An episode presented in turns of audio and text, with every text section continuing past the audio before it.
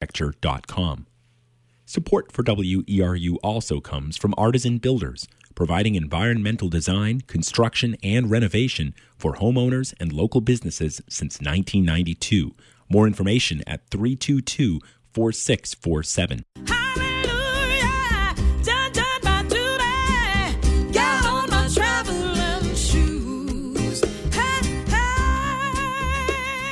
Does the extra large soul show have more soul than snowshoes?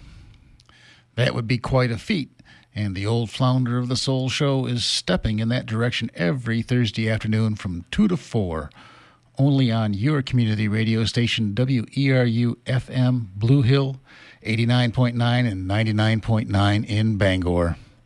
He laces together old and new soul, Cajun, reggae, and whatever else he can shoehorn in add some sandalous humor that he sneakers in, and even the well heeled will be making tracks for community supported local radio WERU. Support for WERU comes from Village Soup, the Republican Journal, providing the communities of Waldo, Knox, and Hancock counties with news, information, ideas, events, goods, and services on newsstands Thursdays and on the web at waldo.villagesoup.com.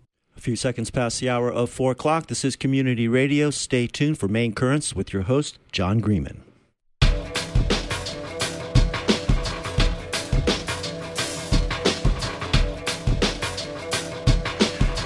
This is Main Currents for May 17th, 2017. I'm John Greenman. Amy Brown is off today. This week, we're taking a look at Maine's Cuban connections. It's an update on all things Cuban. Joining me in the studio are Judy Robbins, who lives in Sedgwick and is a member of the Let Cuba Live Committee of, for Maine. I should say of Maine, for which she is also an editor of the website letcubalive.org. Now, in their 25th year, the group is committed to working to end the U.S. blockade against Cuba. She and husband Peter have traveled to Cuba 10 times since 1994 with delegations led by Pastors for Peace, a national solidarity organization based in New York City. And also joining Judy is Dud Hendrick from Deer Isle. He's a member of the Maine chapter of Veterans for Peace and has for many years been dedicated to the campaign to close military bases on foreign lands. He's just returned from Cuba, where he attended the fifth International Seminar for Peace and the Abolition of Foreign Military Bases. Welcome to both of you. Thank you for being here want to make sh- want to make sure you're there at the other end of the microphone. Uh, so anyway, why should we be concerned about Cuba? It's a long way away. We don't really have many connections with Cuba. We're in Maine. Cuba's in the Caribbean. Um, why should we be concerned? I've uh, well, thanks for having us both, John. I sure appreciate this opportunity. I did just return from this conference that you referred to down in the uh, very eastern end of uh, of the country, uh, near Guantanamo, the detention center that I think probably most of your listeners will know about, and that really is at the at the foundation of my interest in Cuba. That is the, the military base that we've had there since 1903, against the will, the good wishes of uh, of Cuba. I've been disturbed by the way the United States, uh, through their foreign policy, is so uh, bullish uh, around the world, in particular in our hemisphere. And uh, the uh, situation in Cuba is particularly uh, resonates with me because of the, as they say, our presence down there is against the will of the Cuban people, and by going down there and getting to meet people, being there at the conference, I saw that firsthand. So I'm anxious to talk about that and share that with our listeners. Yeah, and, and you might also, when we get back to that subject, uh, tell us a little bit about the history, how it came to be in 1903, because that's a little nefarious in itself, um, how, how that was happening. It's just 100 and 114 years ago. Is that right? Yeah. Uh, sounds yeah. to me like that probably be about right. It's incredible. Yes. So, Judy, how about you? What? Why should we be concerned? Uh, I would answer the question, um, John, by looking to the United States. We have a lot of problems facing us that all of us are dealing with on a daily basis.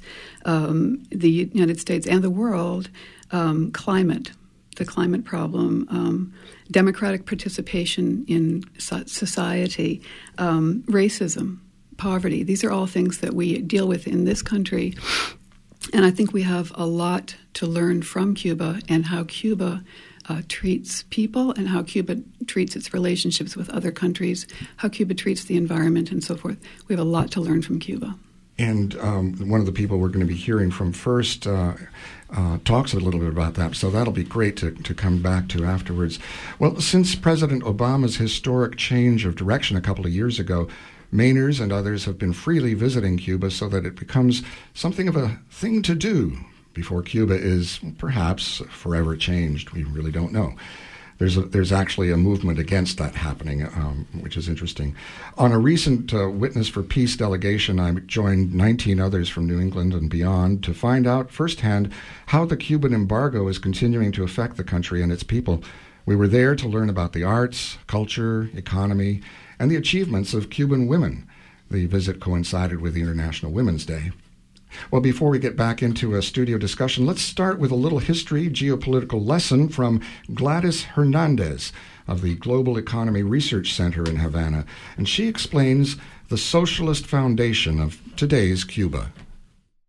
This is a socialist country. Being a socialist country means that social things are supposed to be very important it doesn't mean that private things doesn't exist okay? It's very clear. I have my house i own my house. If i have a car i own my car. When the revolution started the demands were mainly social. Education land for the farmers and health for the population social security for those who have already retired and then they have enough social security. Uh, how to eliminate discrimination among urban people and people living in the land. I mean, this was a very, very poor country. Few people used to have a lot of money in the 50s when the revolution started. So, all those demands you can understand our social ones and the so-called revolutionary program was supposed to be like a route. A route for what the government was supposed to do in these more than 50 years that the revolution has been taking place Tourism has become a major source of hard currency income for Cuba, but its dramatic increase has meant radical changes in policy and planning. Planning that, more often than not, is stymied by the continuing U.S. blockade. And the growth rate has been 18% annually. It's huge. It's a new era. And you, you guys need internet and we don't have internet sometimes. it's really very hard. There are a lot of cables surrounding the island, but we cannot pinch them because it's prohibited by the blockade. I mean, Cuba now is a fashion. Not only from you guys, I mean, a lot of people is coming from all over the world, and we don't have still the capacity to absorb properly all the tourists is coming. The problem is that there, there are no negotiations going on concerning the blockade. The blockade is not only one law, it's a complex of different laws. And some of those laws are supposed to be negotiated with the Congress of the United States because if they don't go through the Congress, they will never be eliminated. There are very small niches, you know, in which these enterprises in the United States are dealing directly with the rules because some rule says that uh, if there is something that will not be affecting the American people and benefiting the health of the American people, we can use it. Because of this sentence, we can try to develop common research with the United States and we can develop two. Um, we can also try your people to be vaccinated with the vaccine in a test in hospitals. But this is because of a small something that the lawyers use Despite language in the U.S. laws that allow some wiggle room for cooperation, the U.S. hasn't been willing to take advantage of Cuban technology that could have greatly benefited it. We had developed an institute for bioremedial, and this institution works with the cleaning of oil spills. For example, if we have a spill of oil in a river, they come, they use whatever they produce, and they clean in less than five weeks the oil spill. We uh, propose to the government of the United States when you have the spill in the Mexican Gulf that we could have help with the spill and they didn't want us to do it. And it's very interesting because if you analyze the bioremedial production in the world, no product can clean the sun. They only clean the oil in the water. And our product goes to the sun. And they clean everything in less than six months. It depends on how much oil you have spilled. As for international trade, Cuba can't use U.S. dollars because any bank or company that accepts U.S. dollars from Cuba finds itself sanctioned and punished economically by the U.S. government. The only way is to find somebody who change the dollars into something else. But then, if we go to banks outside Cuba to do that, the banks can be charged. And they are charged because they are violating the United States rules. Why is it important to have relationships with the United States when you have access to resources from other places in the world? oh, what a question. The United States are the United States. I mean, it's the more powerful country in the world. And we are together in the Caribbean Sea, both of us. There is, there is a lot of things that can be common for us.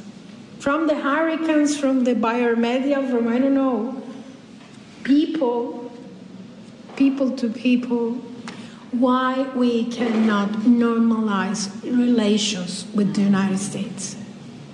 Why we are supposed to continue with this. They creating they are creating a lot of laws against us, inhibit our development. During many, many years, we have been receiving different kind of bad things from the, not from you people, but there are other people thinking to do bad things in my country. Why? Maybe the people who went to the United States because they were nationalized with the revolution Maybe because they didn't want Fidel or Raul to be the leaders of the revolution and they want to attack and they put bombs here and they create a lot of problems and they introduce diseases and whatever. Why? Now everybody is very worried with your new president, of course. But uh, let's see. Let's hope. We're supposed to hope we are supposed always to hope because it's it's a normal way to do it. I mean, it's uh, without hope, you go nowhere. It's all. So thank you.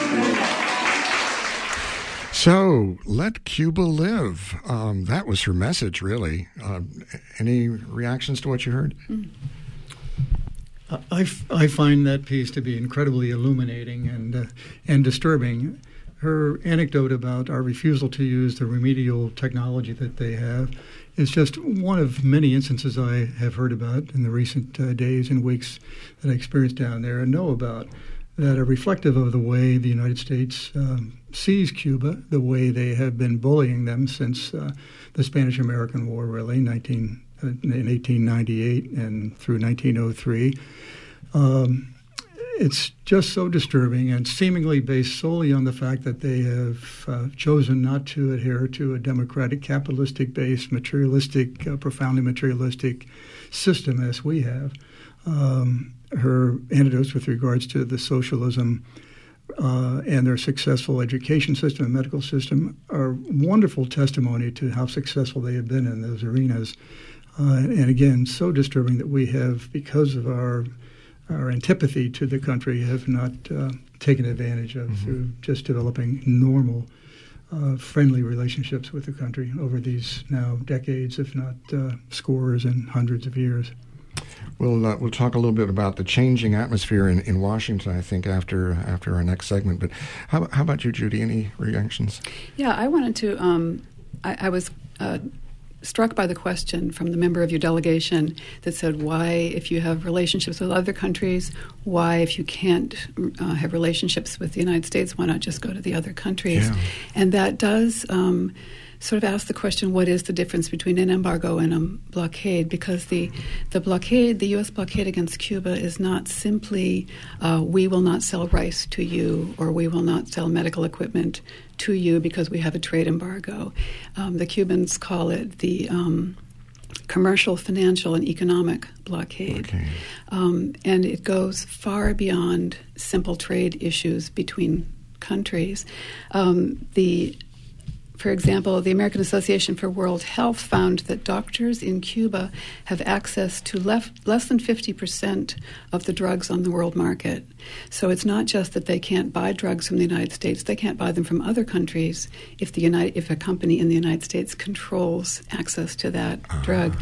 Um, Amnesty International reported that um, treatments for children and young people with bone cancer, uh, antiretroviral drugs used to treat children with HIV/AIDS, were not readily available with the embargo because they're commercialized under U.S. patents. So that's um, that's that just goes beyond the issue of of a trade embargo, um, and there doesn't seem to be any um, movement in changing the laws, the extraterritorial laws that keep the embargo, that keep the blockade in place. Um, as I think we had already mentioned earlier, the the um, jurisdiction for maintaining the blockade lies with Congress. Right. It was codified into law in the 90s, and so the president can't really change that single handedly. And and we do want to get into some of that because there are some some uh, bills before Congress, but uh, they probably don't have much of a chance. But we, we let's get back to that. We we have a, a um, well we're going to we're going to hear from a number of other folks now. Uh, now that we have a rudimentary understanding of Cuba's economic and political status, first uh, the delegation met with five Cuban women, all professionals with various degrees and jobs. The women all work with the Marianao Ebenezer Baptist Church and the Martin Luther King Center next door. Uh, and first, we'll hear the women introduce themselves. And, and by the way, the t- translator you hear is Alberto Gonzalez, Gonzalez, who is the author of the autobiography Born to Translate Cuba. Margarita, I have a university degree on education, and right now I work here at Martin Luther King Center as the assistant of the team that supports the central region of Cuba. Neri Cadalso. Neri. I'm a psychologist. I am coordinating the program of evangelization and companionship program of the church. I am also a collaborator at the Council of Churches of Cuba in HIV AIDS and sexual health.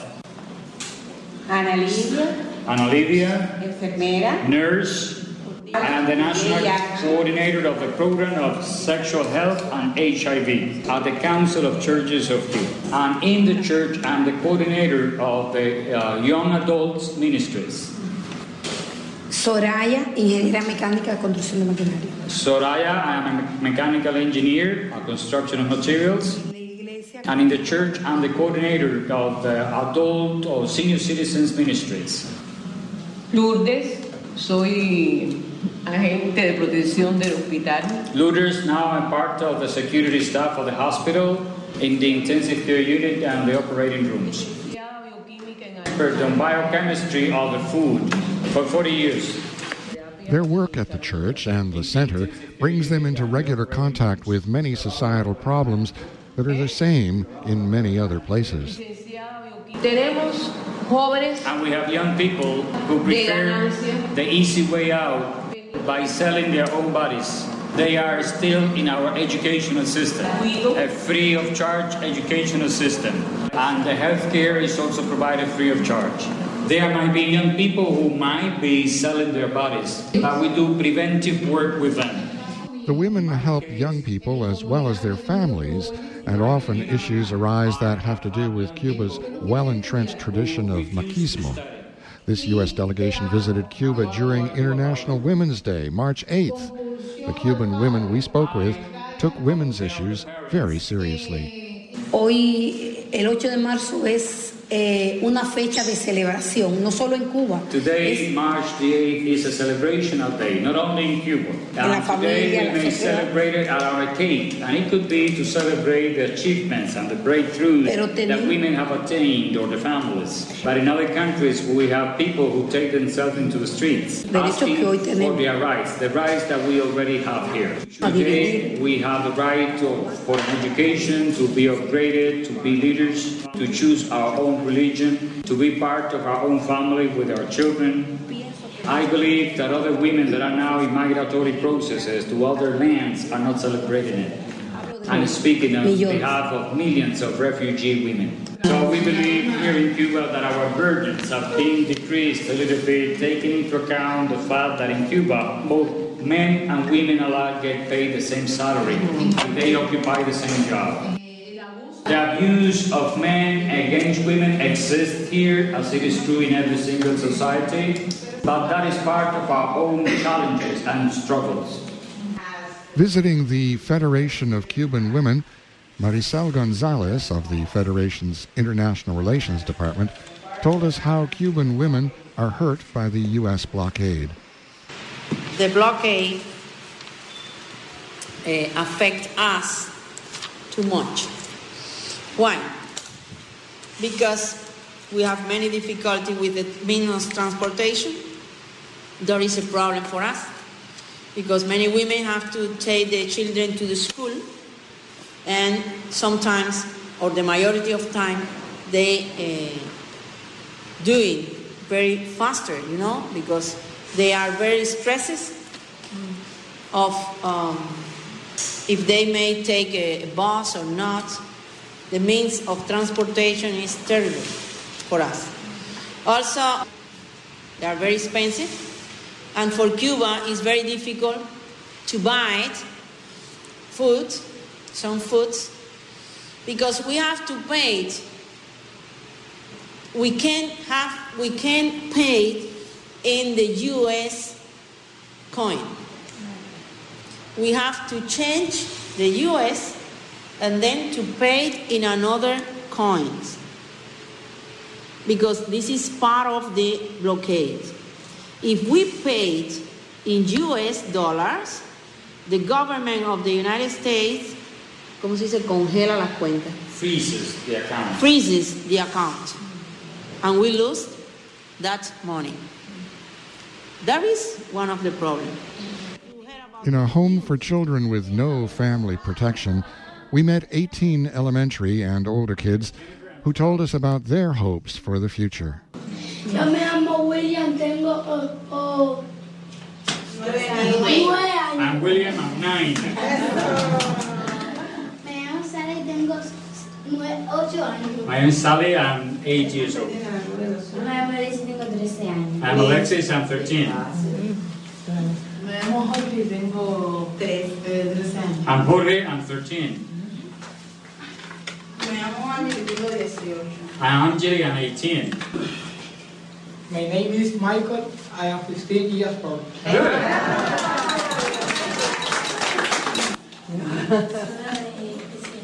I would like to be a special education professor. Estoy estudiando el profesor de educación física. I'm, I'm training to be a physical education teacher.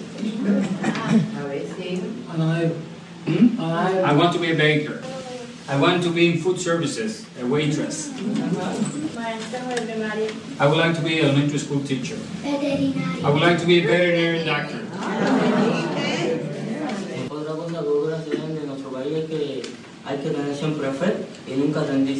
And something else I would like you to convey about our country is that you have to have faith no matter what, and you are never supposed to give up.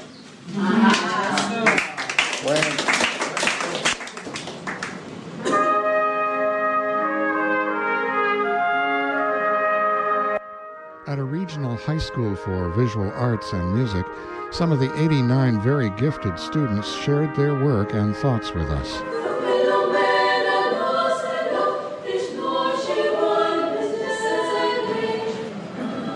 Can we ask one serious question about how the United States blockade is uh, is affecting your school? Are there things that would be um, available to you blockade ends that are important to you?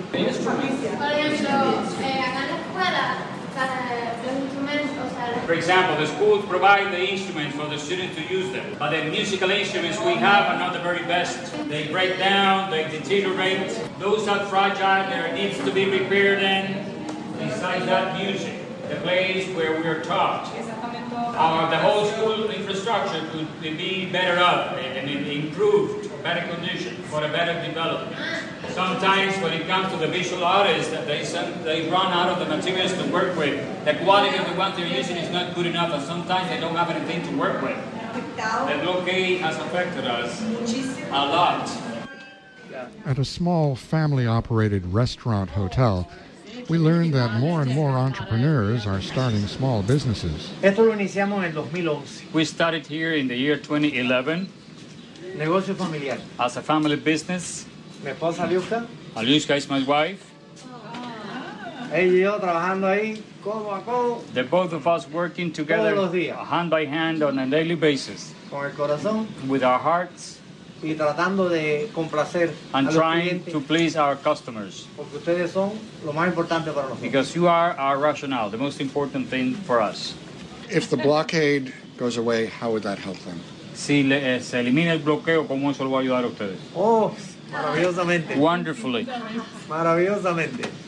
¿Qué es lo que más deseamos? That's what we wish the most. Why? why? ¿Por qué?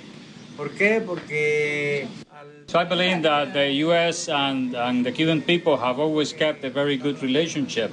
The chemistry between us has always been good. And in the culture, we also have many commonalities. And then, if the blockade is lifted, we will have better possibilities to obtain the machinery or equipment that we might need, inputs or products of all kind, y que los costos sean más bajos. and then the prices are going to be lower. The people need uh, to be benefited out of that. For you to come here more frequently and for us to go there as well, easily. That would be wonderful. Mi nombre es Norma, My name is Norma. soy especialista en plagas y enfermedades. I'm specialist in pests and diseases. At an urban organic garden project, we learned that the blockade has forced many agricultural operations to go organic, since chemical fertilizers and pesticides are either not available or too expensive. As an alternative, There's a whole number of laboratories all over the, the country in which uh, they produce uh, fungi and bacteria in order to fight uh, against the insects. Eh, hacemos humus, eh, humus, el abono orgánico. We produce organic matter or, uh, or both a solid and liquid uh, fertilizer out of humus from the worms. We are going to see the, the, the worm factory here. Some countries like Thailand and Mexico. a tourism expert told us about medical procedure tourism, which is a growing industry along with regular tourism. Sí, sí, sí, decía también, es uno de los objetivos, sí, It's- es una de las cosas. it is part of the objective. It is a type of tourism that we have. And it's uh, happening already. Not at a big scale the way we wanted it to have it, but yes, it's already happening. The government is aware of the fact that tourism, the health tourism, not only of wellness but surgery and other things, uh, medical care, could be easily brought. Because Cubana es alto en el mundo. the Cuban uh, uh, healthcare system is well acknowledged all over the world. And it would always be way cheaper uh, as opposed to many other places. The delegation wanted to know how the new technologies that tourists expect cell phones, the internet, and computers are affecting Cuban society. Así que el peligro está ahí, por So the danger is so latent Para there, muchas of course, personas for many sus people to change their más minds, to be more materialistic, menos socialista. less socialist. But uh, the challenge is to be found rather in trying, to, by all means, to make sure that the one that is next to me may become a better human being. About that, educating young people about the dangers of materialism? Sí, sí, sí, eso es algo serio Yes. y culturalmente se promueve mucho That is el tema very de la seriously. cultura cubana, la música cubana, And el arte cubano. culturally speaking, they are emphasizing the importance of Cuban traditions, Cuban culture, Cuban music as part of the national advocacy and national identity, but also as an added value that is uh, one more product that is uh, sold.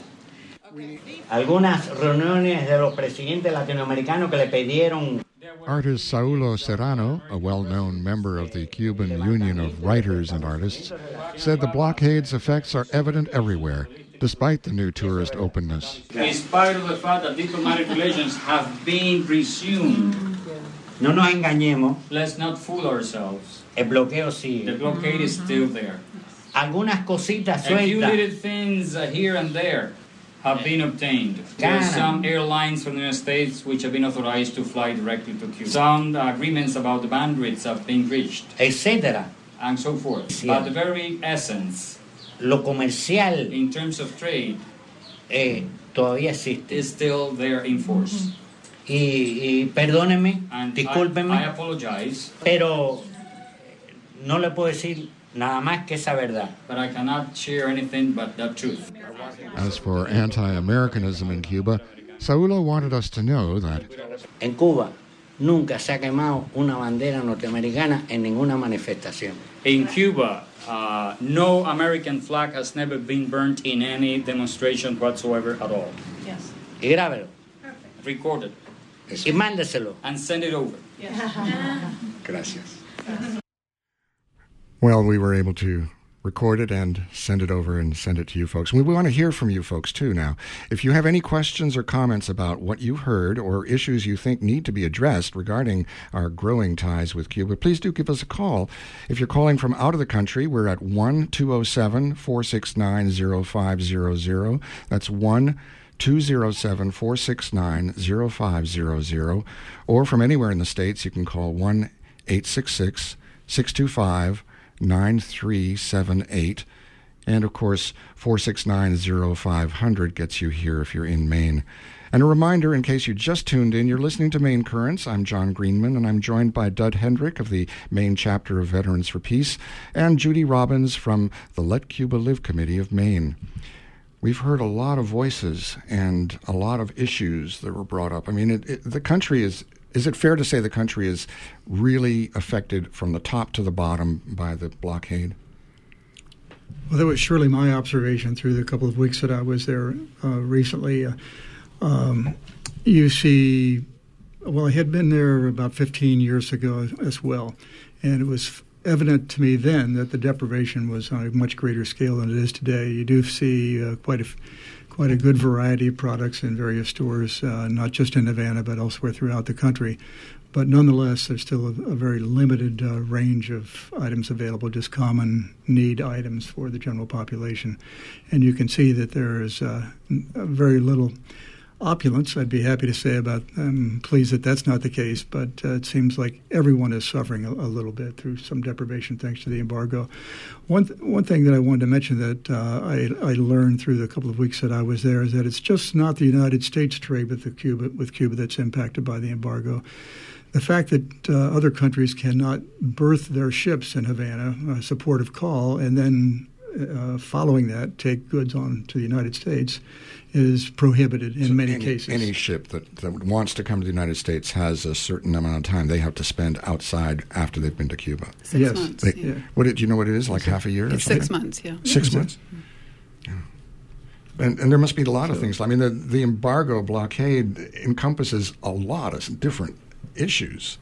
Uh, yeah, I, I just um, was reading, rereading um, Foreign Minister Bruno Rodriguez when he brought um, to the United Nations in the fall. Every year, the Cubans bring to the United Nations a, a resolution mm-hmm. against the blockade and ask the countries of the world to vote for that resolution to, to, what, to compel the United States to end the blockade. What's and, the usual result of that vote? I mean, uh, um, the, it's been going on, I think it's been 24, 25 years, yeah. maybe not quite that, um, that it's been voted on. And in recent years, there have been um, every country in the world has voted for the Cuban resolution to end the blockade. two countries an exception the United States and Israel. Mm-hmm. Um, but basically, the entire world is in support of ending the blockade. We're, we're not. We're we're kind of used to being alone, aren't we? I think in a number of areas. But anyway, that's aside. That is so illuminating, though. We would want to have the world believe that it's Cuba that's the pariah, and in fact, is the United States that's the pariah. Yeah. Uh, Cuba is fond of saying that they do not embargo the United States. It's a one-sided relationship, um, that, and the work um, needs to be done in this country. So oftentimes when we visit Cuba, um, we say, "What can we do? How can we? How can we improve our relationship between us as people?"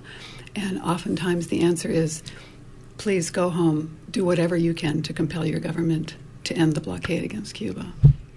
And it is, to be completely uh, clear, it is the uh, blockade, the embargo that was set up, uh, instituted by Congress at the behest of basically the Cuban refugees and emigres back in the early 60s, right? That, that really pushed for a strong closing of the door. Uh, I think they were probably part of it. There was certainly a lot of activity to retake Cuba immediately after the revolution, the Bay of Pigs, and so on.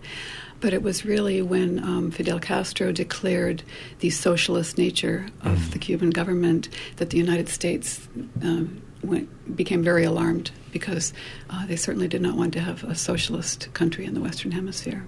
And, and aside from the, the politics, aside from the socialist politics, um, there is, I would imagine, in, among the immigrant population, some concern about ever getting any kind of compensation for the lands and ventures that were taken from them in the nationalization process. I mean, that that would have to continue, but generations are going on, and that's changing. Yeah. Yeah, that's a, that's a very interesting thing. Since um, since President Obama um, began the process of normalization, it's been two years and four months, whatever. Um, there are uh, bilateral talks taking place on a regular basis. Sometimes in Washington, sometimes in Havana. They were very productive, very respectful. People really felt like there was an opening to let's talk about all of this. Certainly, on the um, on the agenda was Oh, okay. Thank you. Yeah. Um, certainly on the agenda was um, the um, getting recompense for lost lands and lost mm-hmm. Um, properties in Cuba. Um, and the Cubans are very willing to talk about that. They have said from the beginning that they're willing to talk about it. They have said from the beginning that they're willing to pay recompense at a certain level. However, Cuba also feels that the 55 plus years of the blockade has cost their country billions and billions right. of dollars, which has been demonstrated um, and is very and, and, well documented. So they want it to be a two-way conversation mm-hmm. about recompense. Has there been a, a, willingness among some in government to, to go that route? In the United States government? In the United States government. Oh, I can't imagine that. Yeah. It, it hasn't gotten uh, to that point yet. No, and, and those talks, since we have a new president, um, the bilateral talks are on, on hold right now. There is a, a, process apparently going on within the administration to con- reconsider the arrangements, right? As I understand it, they are thinking about where they are in terms of their Cuba policy, and that hasn't really come out yet, as I understand it. No, um, I know that um, President Trump has a very close, uh, friendly relationship with Marco Rubio, and the Rubio, um, you know, they are very, um, very much in favor of maintaining the harshest blockade possible, still holding on to the idea that, um, you know, keeping an iron fist over Cuba will someday win, and they can have the country back yeah. uh, as a perhaps as a colony. Speaking of the Trump administration, um, we were talking before we came on the air about the Pope's visit coming, or the visit to the Pope coming in May, uh, late May, I guess it's the 27th or something like that, and the possibility that this issue might be brought up. Is there, among the people you talk to, is that a realistic um, point of perhaps hope that that Trump might be induced to think favorably about normalization? I can't respond to that. I yeah. uh, you didn't. It didn't come up in the piece. Circles. I don't know. Yeah.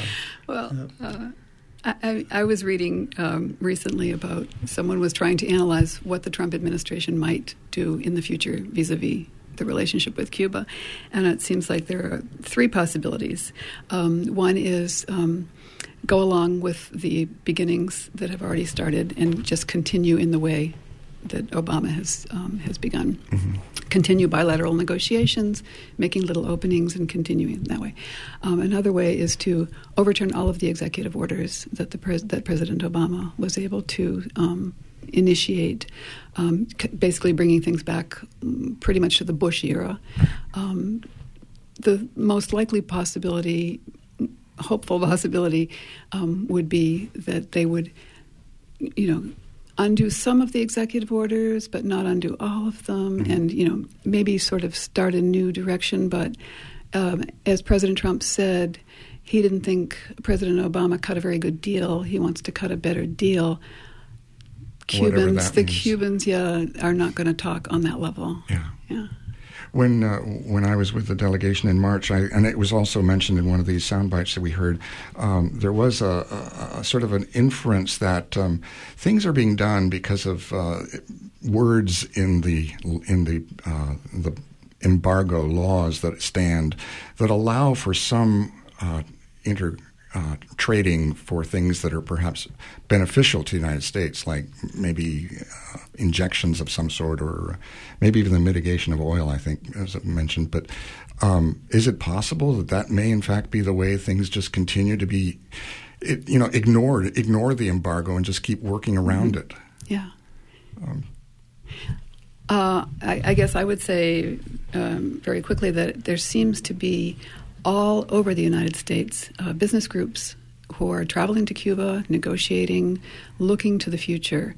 Um, and that's there's so much of it now that should President Trump decide to uh, shut the door, the the um, the backlash to that would be not just those of us in the solidarity movement and maybe the Chamber of Commerce, but a lot, a lot of people in government and in business who would have felt like they were initiating something and mm-hmm. they would mm-hmm. not want to see the door closed. So that is a little bit um, hopeful.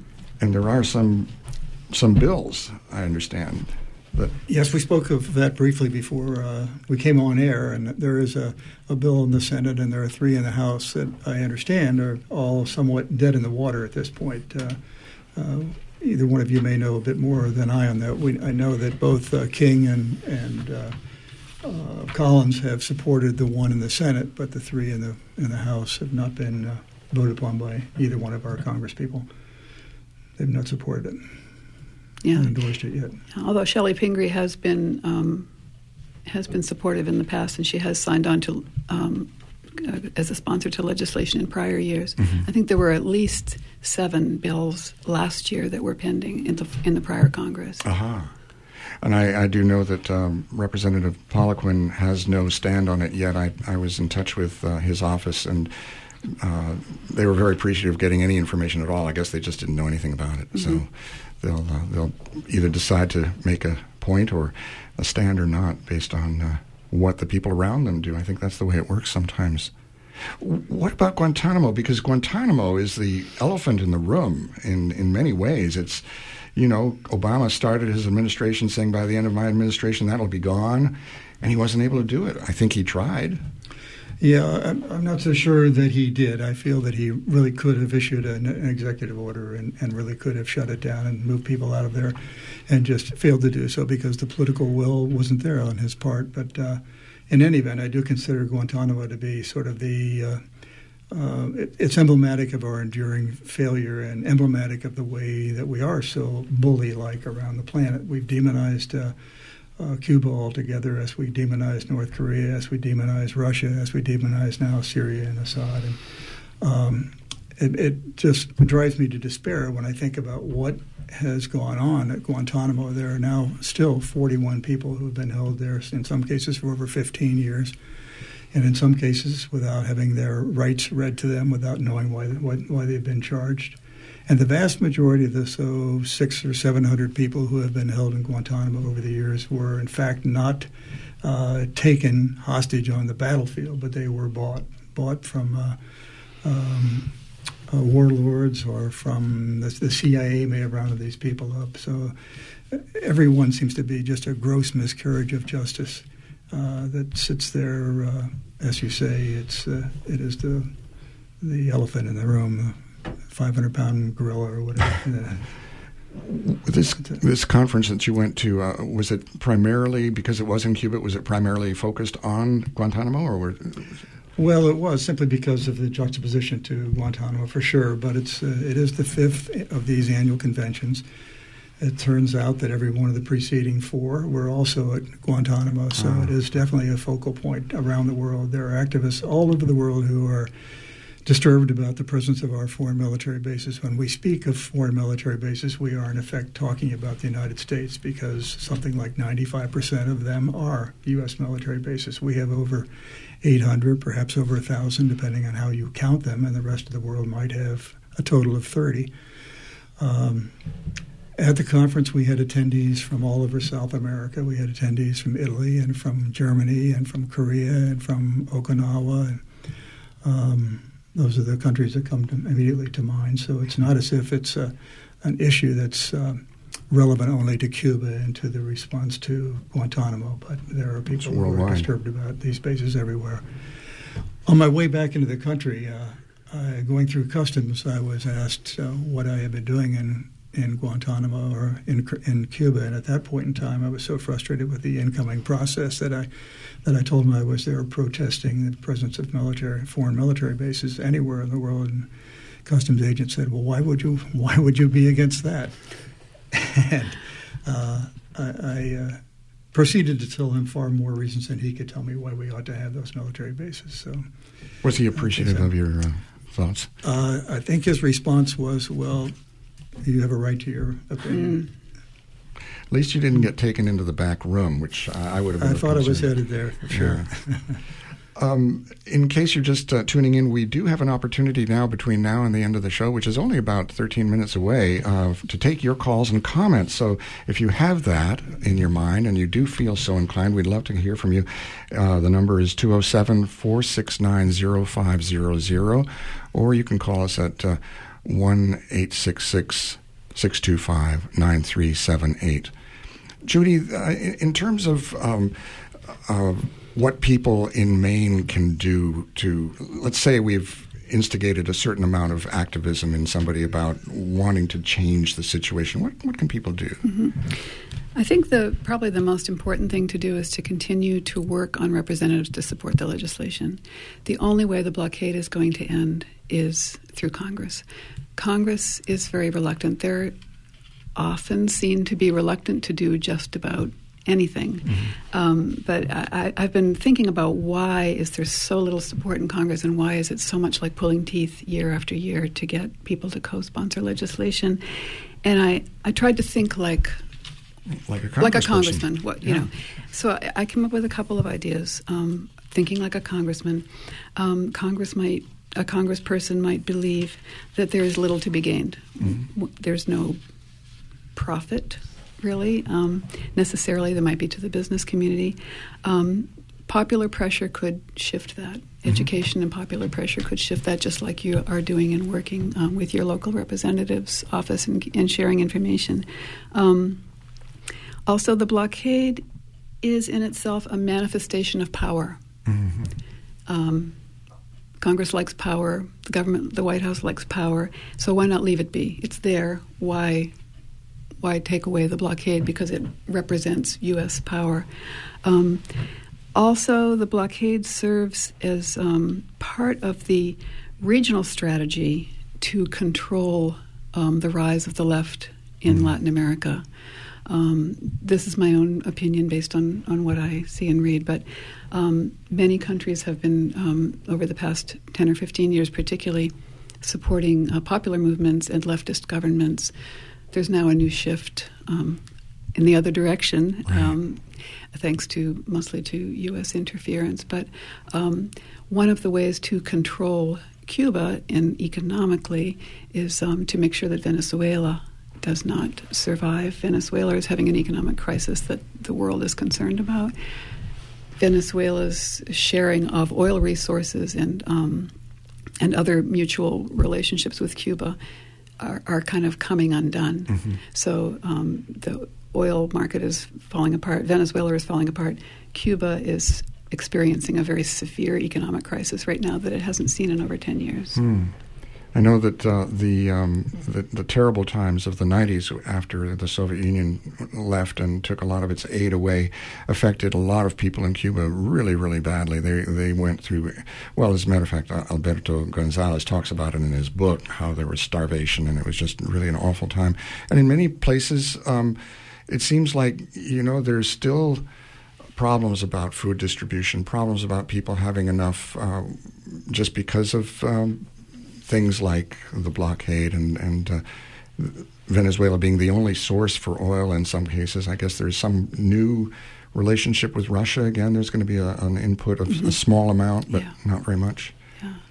Uh, is is uh, is it in fact the case that um, there's just no way that um, that this this country can make a go of it on its own without the blockade being lifted? I mean, aren't there enough countries around? Like the person asked uh, in the in the audio mm-hmm. part, you know, couldn't it make it on its own?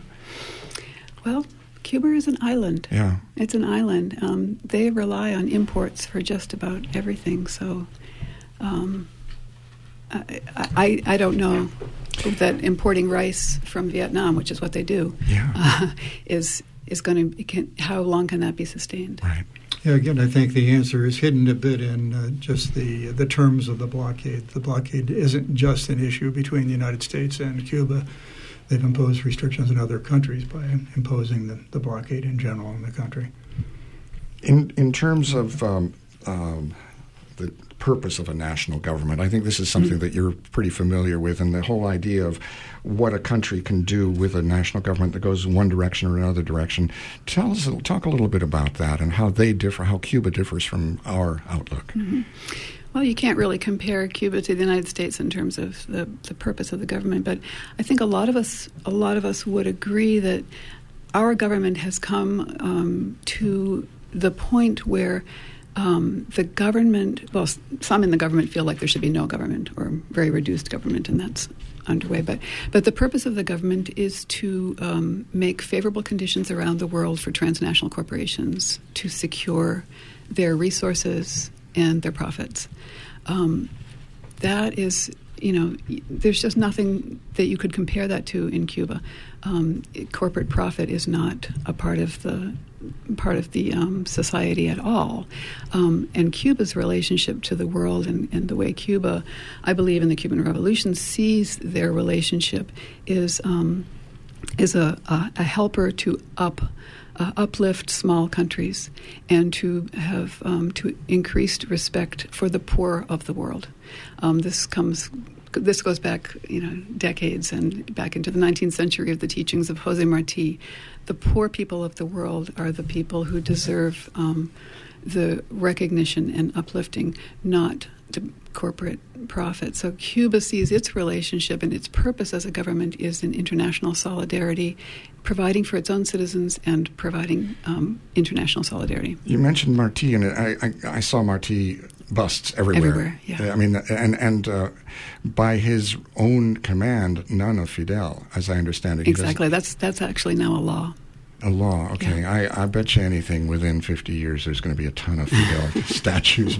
But Marti is interesting because I didn't realize that the ethos that he set up back when he was a poet and he was a uh, a, a, deep thinker, uh, that that was uh, deeply embedded in Cuban society and government throughout. But what happened during the Batista years? There was a difference of opinion in terms of what was important at that point, right before Castro. Yes, and um, the the um, those, those in opposition to the Cuban Revolution have also claimed Jose Marti as their national inspiration, uh-huh. um, which I think Jose Marti would, would take um, take issue with if, mm. if he were around to have that conversation.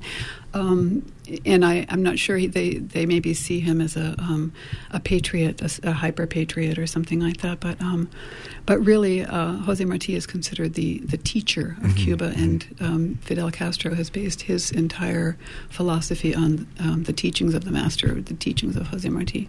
One of the things, speaking of, of Castro, one of the things that um, I heard on the trip uh, was that we can perhaps expect some change after Castro Fidel's brother is no longer in power next year. He said next he's not going to run yeah. again, right? So, how realistic do you think that is that th- this country, the United States, would have a different point of view once the Castros are out?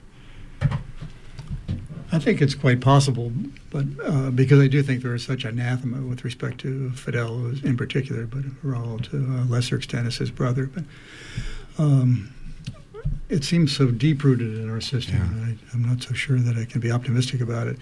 You know, just an observation. I I wouldn't want to. Uh, this anecdote to suggest that I, in any in any way, feel strongly about patriotism. As a matter of fact, I don't care for patriotism at all in any respect. But there is this incredible fervor I felt uh, that I saw anecdotally about the country and the great national pride that the people seem to have, and in, and in a great to a great extent, I'm sure that that is because of the behemoth to the to the northwest of their island uh, that's that's caused that. But uh, nonetheless, they seem to universally take great pride in what they have accomplished in the medical arena and education, and the fact that they have been able to survive the the, um, uh, the embargo and are, are soldiering on.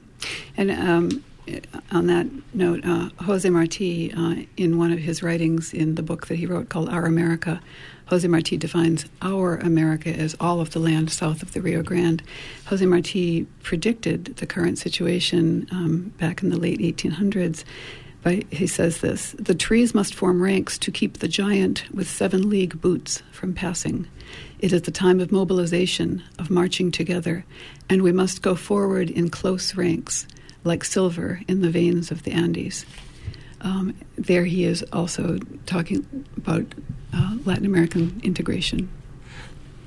We have about three minutes to go, which is um, not enough to get into anything major, but uh, and it's also not enough to take any phone calls. Unfortunately, there's just not enough time for that. But if you, if you, uh, you out there listening, if you have some thoughts and observations you'd like to get on the air on this subject, don't forget that tomorrow morning at ten o'clock, we have the soapbox, and the soapbox is in for being a source of all sorts of ideas and uh, concerns and and uh, arguments. So think about that. Ten o'clock tomorrow morning at WERU.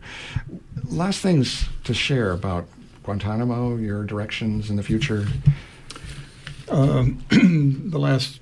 The last request I would have of listeners out there to do anything they can to, to shut down Guantanamo. We ought to be working towards that. And in fact, uh, Code Pink, which was one of the co-sponsors of this of the organization of the uh, conference that I attended, is calling for support of uh, of um, local musical groups in Cuba.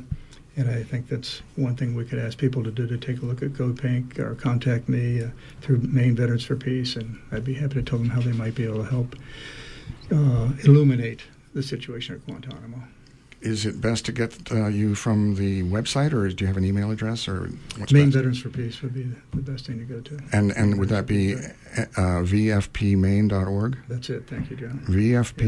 vfpmaine.org. Judy, how about Let Cuba Live? Hmm. Well, I would say um, the first thing I would recommend that people do is just what you have done recently, John, and, and also Doug. Find a way to go to Cuba. There are um, there are a lot of opportunities. There are three great opportunities this summer, which is the Pastors for Peace uh, Friendshipment Caravan to Cuba in July, the Venceremos Brigade, who is um, approaching their um, 50th year of taking delegations to Cuba. They're going in July. Uh, and the uh, African Awareness Association Freedom Ride to Cuba is also taking groups to July. So these are all ways that people can go and then get the bug, come home, and uh, talk about start it. working on your legislators. Yeah letcubalive.org, does that have information about yes, this? Yes, all of those, yeah. So letcubalive.org. And there's another organization that you might want to take a look at, democracyinamericas.org. It sounds like it might be one of those groups that's trying to push democracy on, but I don't know that it is. It's, it's an interesting group and it has a lot of information uh, about bills and about directions. So check that out too. Well, thank you very much both to Judy Robbins and to Dud Hendrick here in the studio. And to you out there listening, I hope you do get involved. Soapbox tomorrow at 10 o'clock. And also to Joel and to Matt engineering this show. I'm John Greenman. Have a great evening.